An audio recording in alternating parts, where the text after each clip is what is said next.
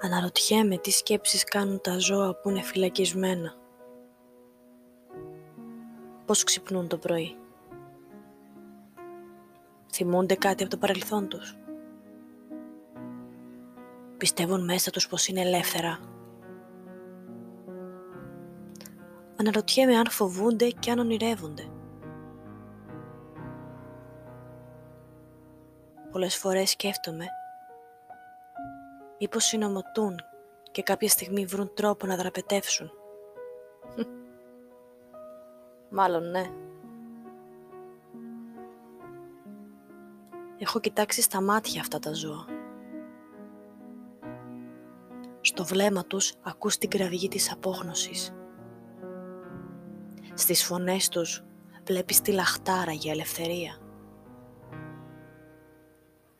Εκεί γεννήθηκαν. Εκεί μεγάλωσαν. Δεν γνώρισαν ποτέ κάτι διαφορετικό. Κάτι έξω από αυτό κι όμως θέλουν να φύγουν. Κοιτούν με οργή τον κόσμο. Αγγίζουν με απελπισία την τζαμαρία στα κλουβιά τους.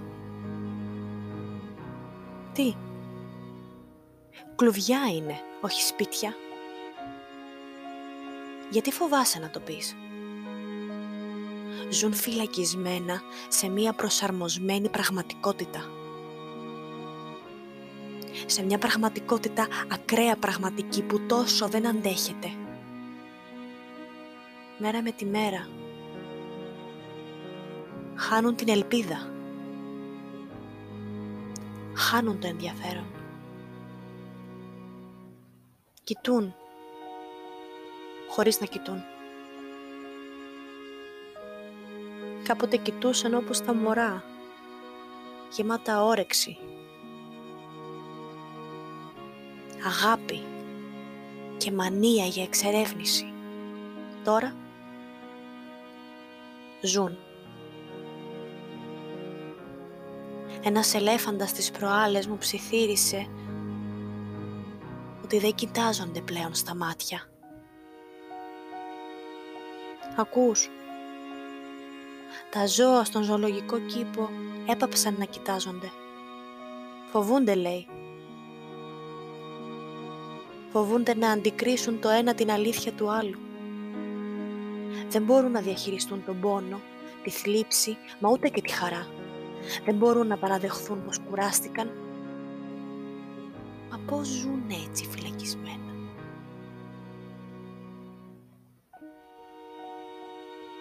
Πώς γίνεται κάποιος να ζει σε ένα σπίτι κλουβί;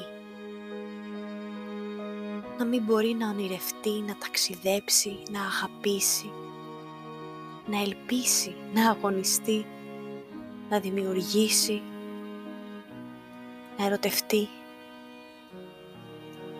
να μισήσει. Εσύ θα μπορούσες να ζήσεις έτσι; Ντρέπαμε για αυτό που θα σου πω, αλλά είναι φορές που σκέφτομαι πως πάλι καλά που δεν είμαι ζώο και δεν μπορούν να με κλείσουν σε ένα ζωολογικό κήπο.